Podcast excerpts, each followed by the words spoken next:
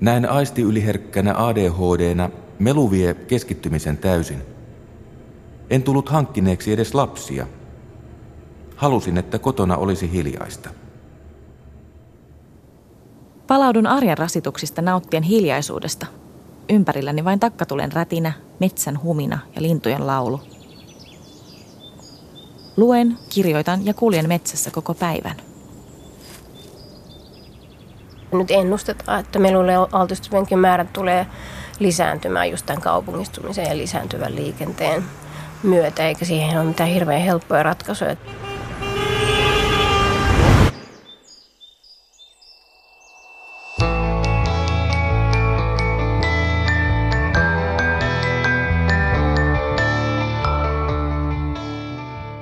Minä olen Satu Kivelä.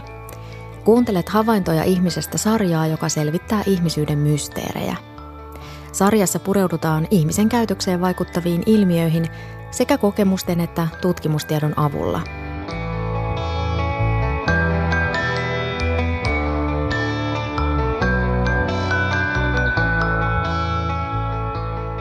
Tässä jaksossa selvitetään, miten melu vaikuttaa meihin ihmisiin. Tarvitseeko ihminen hiljaisuutta? Mistä hiljaisuutta voi hakea? Kaikki ohjelmassa kuultavat kokemukset ovat aitoja. Melun häiritsevänä kokevat ihmiset ovat lähettäneet kokemuksia mailitse. Kiitos viesteistä. Olen lukenut jokaisen tarinan ja ne ovat auttaneet minua ohjelman tekemisessä.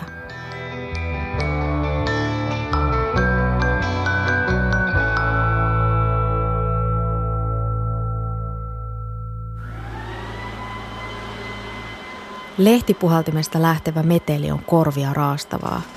Samoin rakennustyömaalta kuuluva pauke ja kallioiden räjäytykset. Ostoskeskusten tai kahviloiden musiikki on yleensä niin kovalla, että olikin mahdotonta kuulla omia ajatuksiaan. Jos joku junassa kailottaa ison ääneen puhelimeen, on muiden vaikea tehdä töitään, lukea, torkkua tai rentoutua. Ja töihin päästyä kahvikone huutaa papuja jauhaessaan.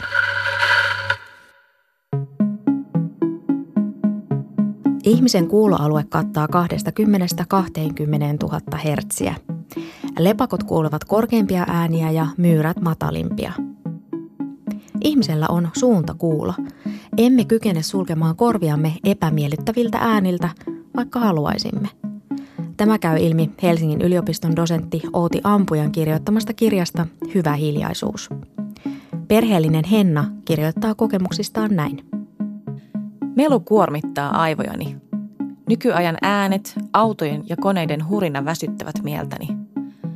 Joidenkin koneiden matalataajuiset äänet tekevät minut niin huonovointiseksi, että minun on poistuttava paikalta. Viime kesänä olin perheeni kanssa katsomassa Hornettien lentoesitystä Kaivopuistossa. Paikalla oli satoja ihmisiä ihailemassa lentokoneita, mutta minun oli kuulosuojaimista huolimatta juostava tyttäreni kanssa paikalta pois, koska se meteli oli meille kerta kaikkiaan liikaa.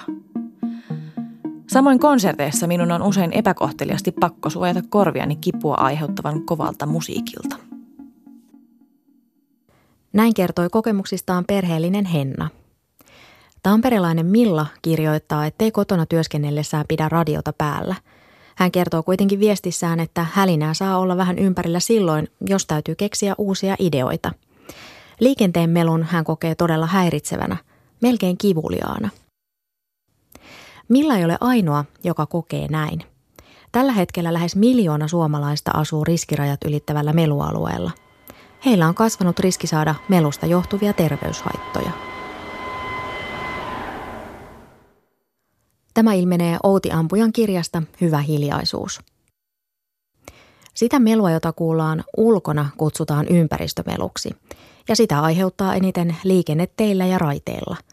Terveyden ja hyvinvoinnin laitoksen mukaan ympäristömelun arvioidaan aiheuttavan toiseksi eniten terveyshaittoja Suomessa, kun tarkastellaan erilaisia ympäristössä olevia tekijöitä. Jos ihminen altistuu jatkuvasti liian voimakkaalle ympäristömelulle, miten se meihin vaikuttaa? Vastauksen tietää Helsingin yliopiston dosentti Outi Ampuja. Sillä on yhteys sydän- ja verisuonitauteen, nostaa juuri verenpainetta, heikentää immuniteettijärjestelmää, heikentää unenlaatua, jolla on monia negatiivisia kerrannaisvaikutuksia. Sitten se vaikuttaa meidän kognitiivisiin kykyihin, eli muisti voi, lyhytkestoinen muisti voi heikentyä. Ja sitten lasten lukemaan oppiminen on havaittu viivästyneen ja sitten se heikentää myös keskittymistä. Voi olla myös yhteys mielenterveysongelmien syntyyn. Mitä on melu? Terveyden ja hyvinvoinnin laitos T H L määrittelee melun ei-toivotuksi ääneksi, joka on epämiellyttävää, häiritsevää ja yllättävää ja haitallista kuulolle. Melu vaikuttaa meihin ihmisiin. Meluhaittojen aiheuttamat vaikutukset riippuvat muun muassa siitä, kuinka voimakas ääni on tai mikä on sen taajuus, missä melulle altistutaan ja kuinka pitkään. Myös sillä on merkitystä, mikä on ihmisen oma asenne melua aiheuttavaa ääntä kohtaan. Työelämässä oleva Tuula kirjoittaa, kuinka puhe häiritsee hänen keskittymistään töissä. Melu töissä haittaa. Kansliatila tai kahvihuone ovat välillä täynnä puhetta. Ajatus ei kulje ja siirryn pois. Yritän tehdä kansliatöitä silloin, kun muut ovat tauolla. Tämä ei ole ihan ideaali tilanne. Olen maininnut muutamalle syyn sille, miksi olen kansliassa, kun muut menevät juomaan kahvia. Tauko kahvihuoneen melussa ei ole lepoa. Näin kertoi kokemuksistaan työelämässä oleva Tuula. Häly sisätiloissa voi vaikuttaa negatiivisesti hyvinvointiimme. Helsingin yliopiston dosentti Outi Ampuja. Voidaan puhua melusta myös sisäympäristöissä, esimerkiksi kouluissa tai ää, päiväkodeissa tai työpaikoilla, jolloin se ei ole tämmöistä ympäristömelua, vaan sitten niin kuin hälyä siinä ympärillä toisten ihmisten aiheuttamaa, vaikka ää, toisen puhe, ymmärrettävä puhe on esimerkiksi semmoinen, jonka on havaittu häiritsevän hyvin paljon työntekoa. Meluherkkyyttä kokeva Marika kirjoittaa viestissään, että on yhä enemmän alkanut tykätä hiljaisuudesta. Ääniyliherkäksi itseään luonnehtivan Marikan mukaan varsinkin toimintaelokuvien äänet ärsyttävät. Marika kertoo, etteivät luonnon äänetkään aina rauhoita. Kun aamuyöllä herää lintujen huutoon, niin kyllä sekin metelistä käy.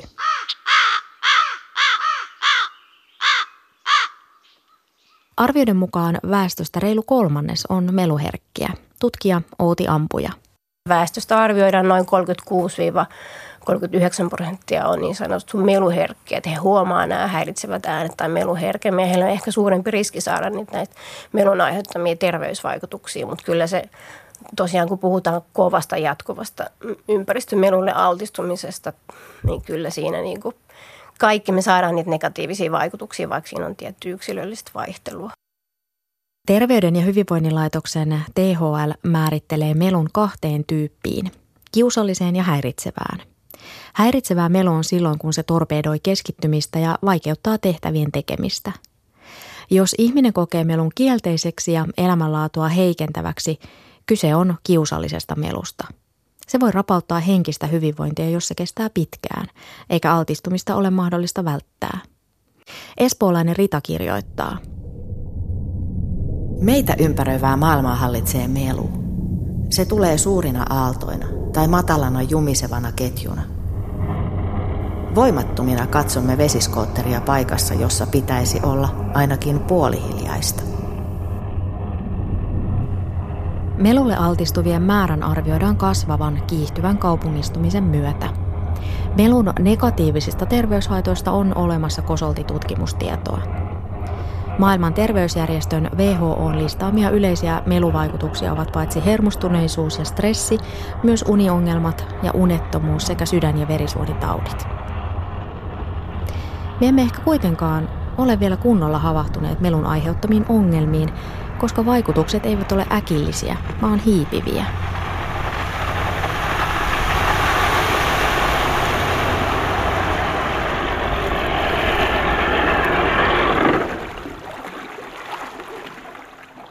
Jos me saataisiin jotain myrkytysoireita heti, kun altistutaan tietyn rajan ylittävälle melulle, niin varmaan siihen ehkä kiinnitettäisiin meidän yhteiskunnassa vähän enemmän huomioon. Että siihen vaikuttaa varmasti monet asiat. Että toki siis meillähän on meluun liittyvä lainsäädäntö ja sitten melua pyritään torjumaan monin eri keinoin. vaikuttamalla vaikka liikennevälineiden melupäästöön pyritään niin kuin tuottamaan entistä hiljaisempia liikennevälineitä ja kaupunkisuunnittelulla ja näin pystytään kyllä paljon melua torjumaan, mutta kyllähän se, se ei ole helppoa. Ja sitten meillä on paljon ristiriitaisia paineita meidän yhteiskunnassa. Suomikin niin kuin kaupungistuu jatkuvasti, yhä enemmän ihmisiä muuttaa pienemmälle alueelle ja rakennetaan tiiviisti ja liikenne lisääntyy, niin siinä on semmoinen yhtälö, jota ei ole hirveän helppo ratkaista. Pohjois-Suomessa asuva Miia kirjoittaa kuuntelemansa lenkkeillessä podcasteja tai puhuvansa puhelimessa korvanapit korvilla. Helsingissä käydessään Pohjois-Suomessa asuva Miia on kokenut tarvetta vastamelukuulokkeille. Erityisesti liikenteen melu häiritsi Miiaa ja hän päätyi vaihtamaan lenkkireitin sen vuoksi. Koulujen ja päiväkotien pihalta kantautuva hälinä ei kuitenkaan ollut niin äänekästä, että se olisi Miiaa häirinnyt. Ihminen on mestari rakentamaan sellaisia ympäristöjä itselleen, joista voi olla jopa haittaa. Niin, mik, miksi meillä on kaikki nämä autot ja suuret kaupungit tai vaikka älypuhelimet ja kännykät, jotka niin kuin, jos ajatellaan vaikka hiljaisuutta sitäkin kautta, niin sekin on semmoista ehkä semmoista hälyä, joka kuormittaa meitä psyykkisesti ja meidän aivoja ja siinäkin tavallaan yksi ehkä semmoinen lisäaisti ärsyke meihin, jonka vastapaino ehkä sitä hiljaisuutta olisi hyvä olla, että aivotkin välillä pääsee lepäämään. Niin, miksi, miksi meillä on semmoinen?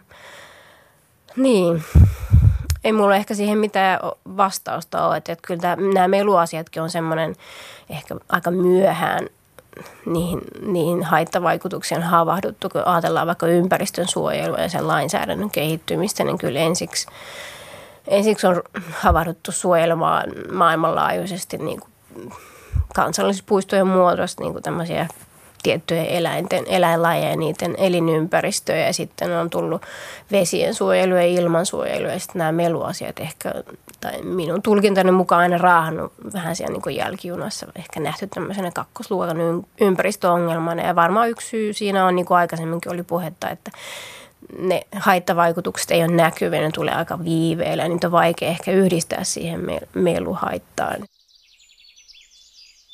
Hiljaisuus ei tarkoita sitä, ettei olisi lainkaan ääniä. Osa ihmisistä kokee hiljaisuuden luonnonrauhana. Jossain kuuluu lintujen laulua tai puiden lehtien havinaa. Kaupunkien hiljaisuus muodostuu erilaisista äänistä.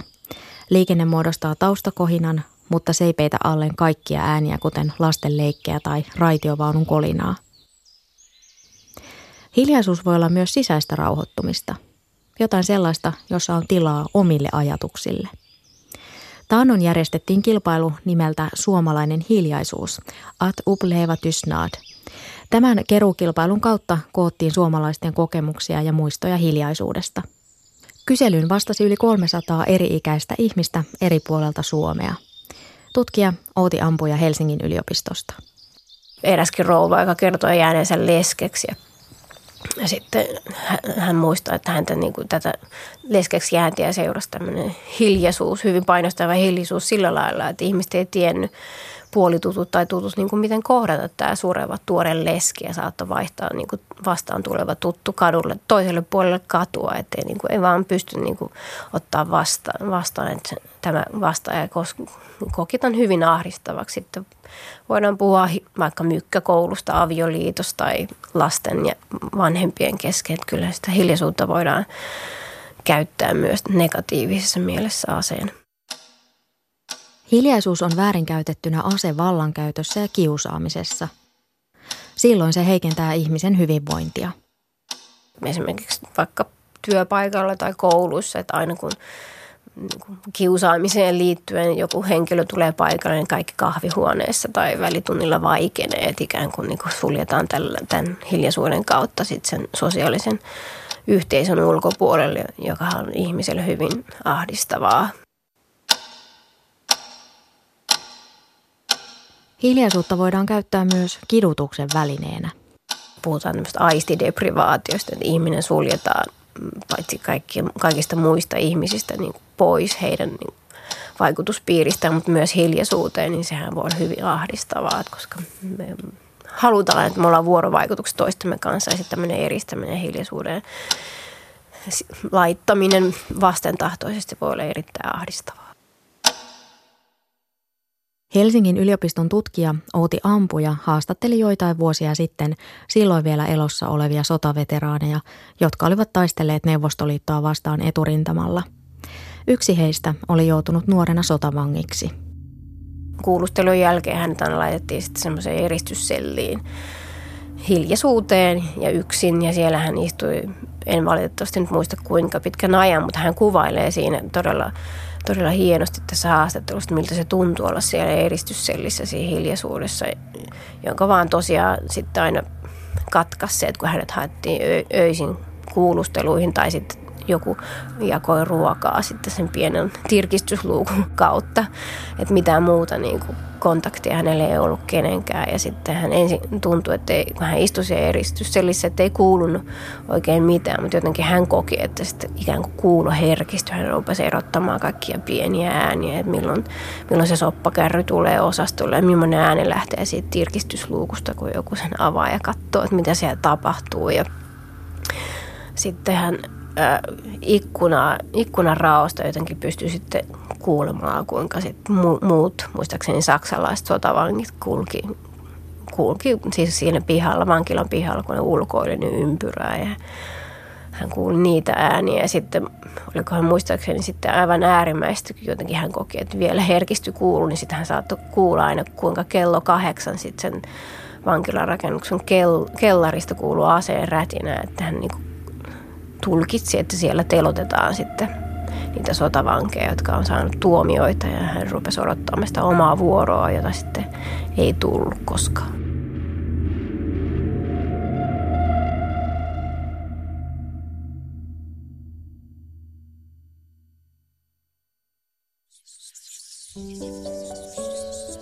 Jokaisella meistä on arjessamme omanlaisensa ääniraita.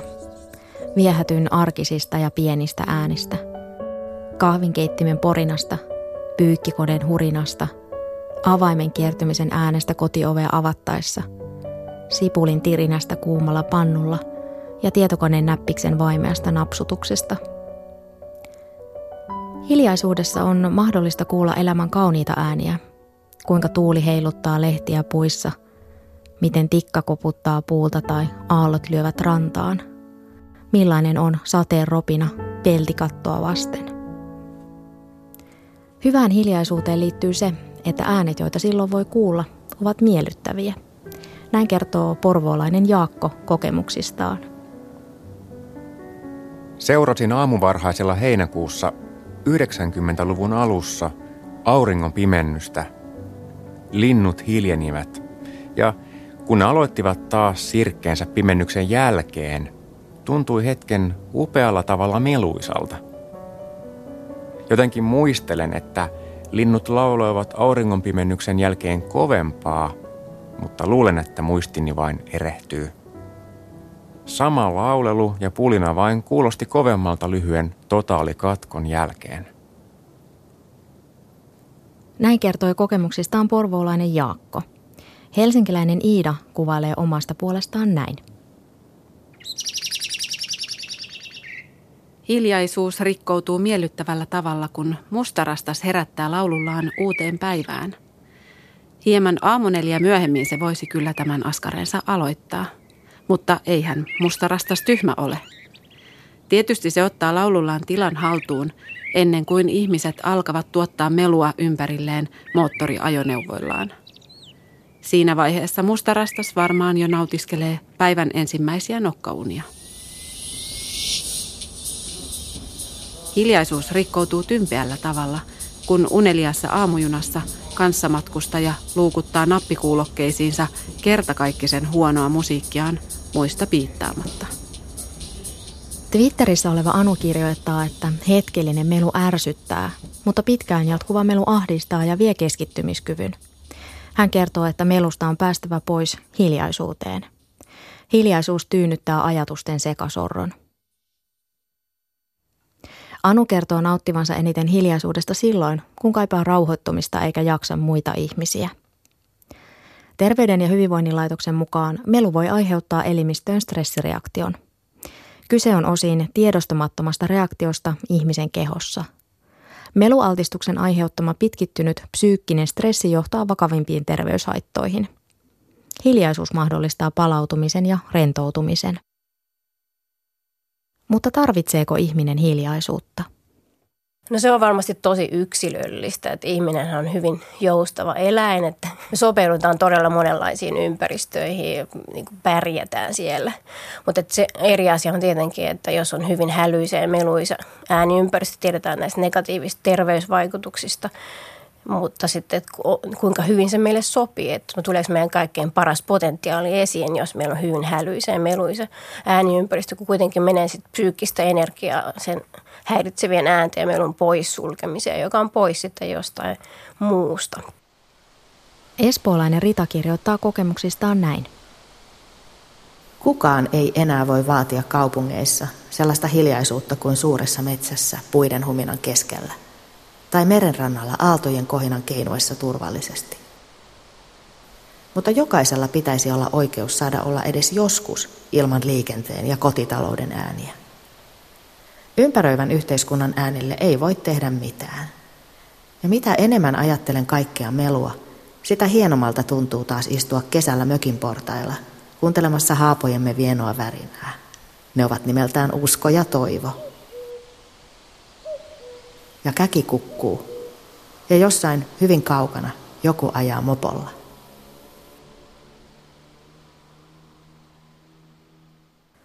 Vuonna kaksituhattakaksi astui voimaan E U:n ympäristömeludirektiivi. E U kehotti maita kartoittamaan vielä säilyneitä hiljaisia paikkoja.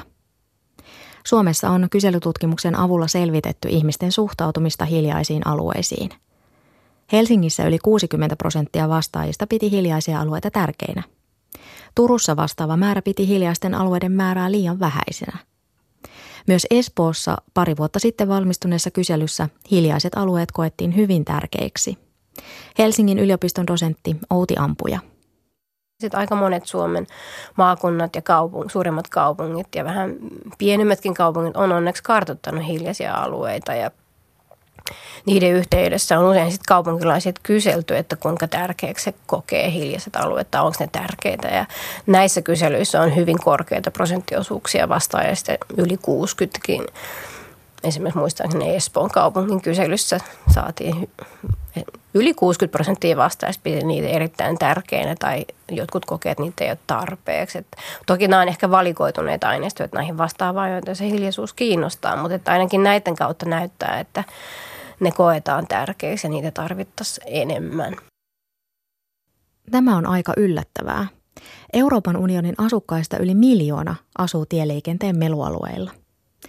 Ampuja kirjoittaa Hyvä hiljaisuus -kirjassa, ettei hiljaisuutta ole aina arvostettu. Siihen liittyy monia kulttuuri- ja sosiaalihistoriallisia seikkoja. Melun on mielletty usein edustavan edistystä, kehittymistä, eteenpäin menemisen voimaa. Hiljaisuuden on puolestaan saatettu ajatella olevan pysähtyneisyyttä. On myös aika jännä, että ihminen on kiinnostunut niin paljon visuaalisuudesta, siitä miltä asiat näyttävät. Ympäristön kuulokuvalla ei tunnu olevan niinkään merkitystä. Jos kulttuurisesti ajattelee, niin moderni yhteiskunta, länsimainen yhteiskunta on hyvin visuaalinen, että me niin kuin katsotaan kaupunkiympäristöä ja suunnittelua, että miltä täällä näyttää. Ja sitten ehkä nämä auditiiviset niin kuin kuulemiseen liittyvät asiat tulee ehkä vähän siellä jälkijunassa. Tosin näkisin, että yhä enemmän siihen kiinnitetään huomioon, mutta kieltämättä nyt ennustetaan, että melulle altistuvienkin määrä tulee lisääntymään just tämän kaupungistumisen ja lisääntyvän liikenteen myötä, eikä siihen ole mitään hirveän helppoja ratkaisuja, että se vaatii semmoista niin kuin joka rintamalla tehdään jotain, että saadaan niitä hiljaisempia liikennevälineitä, tehdään hyvää kaupunkisuunnittelua ja liikennesuunnittelua, kävellään ja pyöräillään entistä enemmän ja käytetään joukkoliikennevälineitä, että saataisiin niitä yksityisautoja ehkä vähennettyä, mutta se on kuten iso kuvio. Mielun ja hälyn haitoista on olemassa rutkasti tutkimustietoa. Ihminen on myös keksinyt keinoja, joilla vähentää melusaastetta. Akustisesti miellyttävän rakennuksen suunnittelussa vaaditaan ymmärrystä, tietoa ja rahaa. Helsingin yliopiston dosentti Outi Ampuja. Tuntuu, että se otetaan huomioon myös nämä niin kuin jälkikauljunta-ajat, että ne on tarkoituksenmukaisia näissä vaikka just oppilaitoksissa tai päiväkodeissa. Toki sen aina varmasti maksaa, mutta vielä kalliimmaksi tulee, että jos niitä sitten niin kuin huonoja, akustisesti surkeita tiloja joudutaan jälkikäteen korjailemaan, niin sitten tulee luultavasti vielä kalliimmaksi. Ja sitten tietenkin, jos kokonaiskustannuksia ajatellaan, että kun sitten se päiväkotikin on vuosikymmeniä toivottavasti käytössä, niin se, että kyllä sekin maksaa, jos se on niin kuin akustisesti epätarkoituksenmukainen ja just henkilökunta väsyy, lapset väsyy ja ne on levottomimpia. Ja kyllä niin kuin aika murskaavia on nekin tulokset, kun on tutkittu päiväkotien huonoa tai melutasoja. Siellä on joskus ollut aika kovia, jos on isot ryhmäkoot ja niin kuin just se tila ei ole akustisesti tarkoituksenmukainen, niin kyllä lapset kärsii ja heillekin voi tulla näitä negatiivisia vaikutuksia, just muisti. Muisti voi huonontua ja syventyminen tämmöisen keskittymistä vaatin tai pitkäjänteisyyttä ja sitkeyttä vaatimiin tehtäviin voi huonontua. Työelämässä oleva Tuula kokee melun ja hälinän haitalliseksi töissä. Kahvihuoneeseen voisi ehkä asentaa akustolevyjä. Kansliasta en osaa sanoa. Olen aika uusi työyhteisössä. Vanhassa sanoin kuuluvasti, että nyt hiljempaa, please. Kukaan ei ottanut nokkiinsa. Esimies tuli just lomalta. Odotan sopivaa tilaisuutta. Ihminen on herkistynyt kuulemaan juuri puheen taajuuksia. Tästä syystä puheen sorina voi häiritä keskittymistä, vaikka meludesipelit eivät paukkuisikaan punaisella. Tutkija Outi Ampuja Helsingin yliopistosta. No ehkä helpoiten se on sitten siinä omassa arkiympäristössä, niin työpaikoilla ja koululla, että jos tuntee, että esimerkiksi jos työskentelee avotoimistossa ja se hälyisyys häiritsee, niin varmaan kannattaa työnantajille siitä sanoa, että siinä kuitenkin ne on aika murskaavia ne tutkimustulokset, kuinka paljon niin kuin esimerkiksi häiritsevä melu heikentää sitä työntekoa ja aika huomattava osa sitten avotoimistossa työskentelevistä häiriintyy siitä melusta ja sehän vaikuttaa tietenkin esimerkiksi muistiin. Muistin toimintaa ja keskittymiseen voi aiheuttaa stressiä, joka ei varmaan myöskään sen työntekijän, työnantajan etu, että työntekijät väsyy.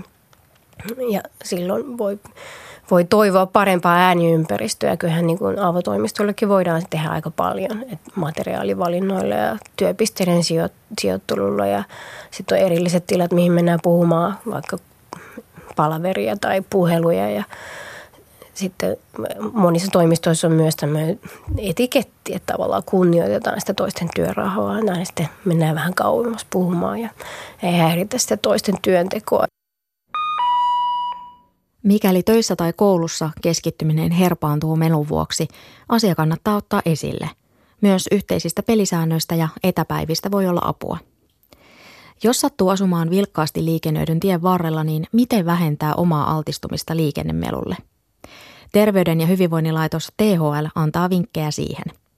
Ikkunat kannattaa pitää kiinni ja ne voi myös tarvittaessa tiivistää. Tuuletusjärjestelmän äänieristys kannattaa tarkistaa. Makuuhuone kannattaa sijoittaa mahdollisimman kauas tiestä.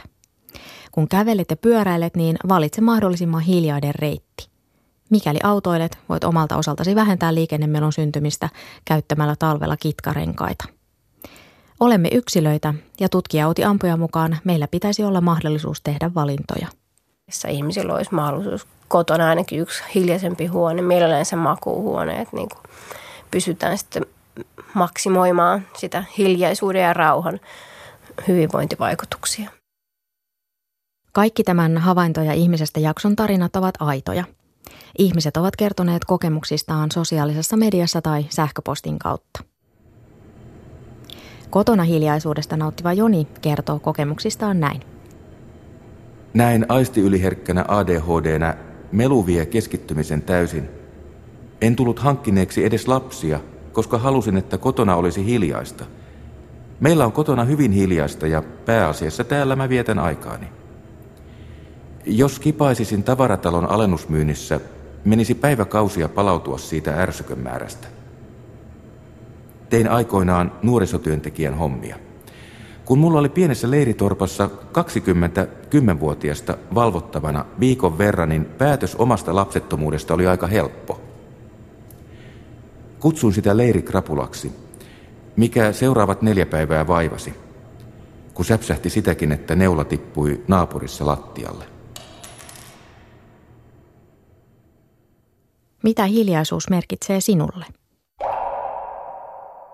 Työtä ainakin, tai siis mm, koska näiden asioiden kanssa niitä pyörittelen aika lailla päivät pitkät meluasioiden parissa varsinkin, ja tietenkin se hiljaisuus aina ehkä siinä jollain lailla läsnä, mutta kyllähän minä olen hen- henkilökohtaisesti hiljaisuuden ystävä, että pyrin vaalimaan sitä, niitäkin hetkiä omassa elämässäni, että oma hiljainen lempipaikkani on niin kuin ehkä kliseenomaisesti suomalaisille, niin tämä kesämökki, siellä on semmoinen luonnonrauha ja mahtava hiljaisuus, ja se on yksi suuri ilonaihe aina, kun sinne menee.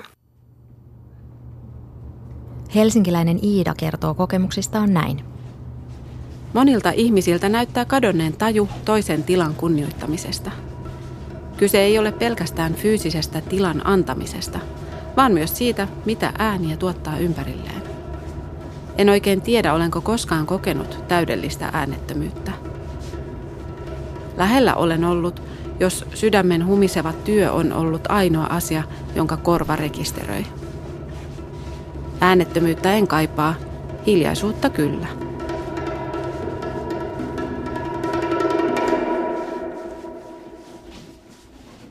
Hiljaisuus voi olla myös painavaa, raskasta ja kiusallista. Tai sitten se on merkitsevä katse, yhteinen sanaton oivallus ja pitkä hymy. Perheellistä Hennaa melu kuormittaa. Autojen ja koneiden hurina saavat mielen väsymään. Henna nauttii vapaapäivinä hiljaisuudesta. Nautin yksin autoa ajaessani kuunnellessani hyvää musiikkia niin kovaa, että se tuntuu vatsanpohjassa saakka. Muualla en juuri musiikkia kuuntelekaan, koska haluan säilyttää arjessani riittävästi virikkeettömiä hetkiä. Lasten kanssa meteliltä ei voi välttyä.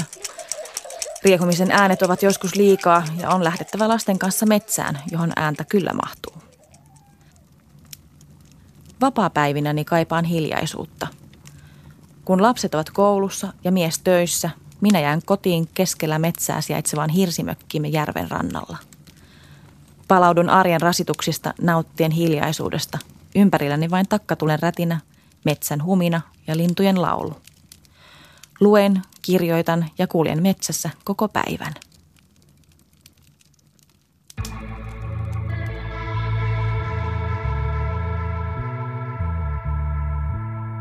Helsingin yliopiston dosentin Outi Ampujan mukaan hiljaisuus voi parhaimmillaan ruokkia luovuutta ja lisätä flow-kokemuksia.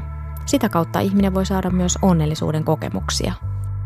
Kun hiljaisuus, se on minusta tavallaan niin hieno siinä, että se on paitsi joustaa, mutta se ei niin kuin vaadi mitään. Et ei ole pakko tehdä mitään. Sen sijaan se niin kuin sisältää paljon potentiaalia ja mahdollisuuden just rauhoittumiseen ja ottamaan etäisyyttä. Et ehkä toimii semmoisena puskurina myös maailman vaatimusten ja meidän välissä.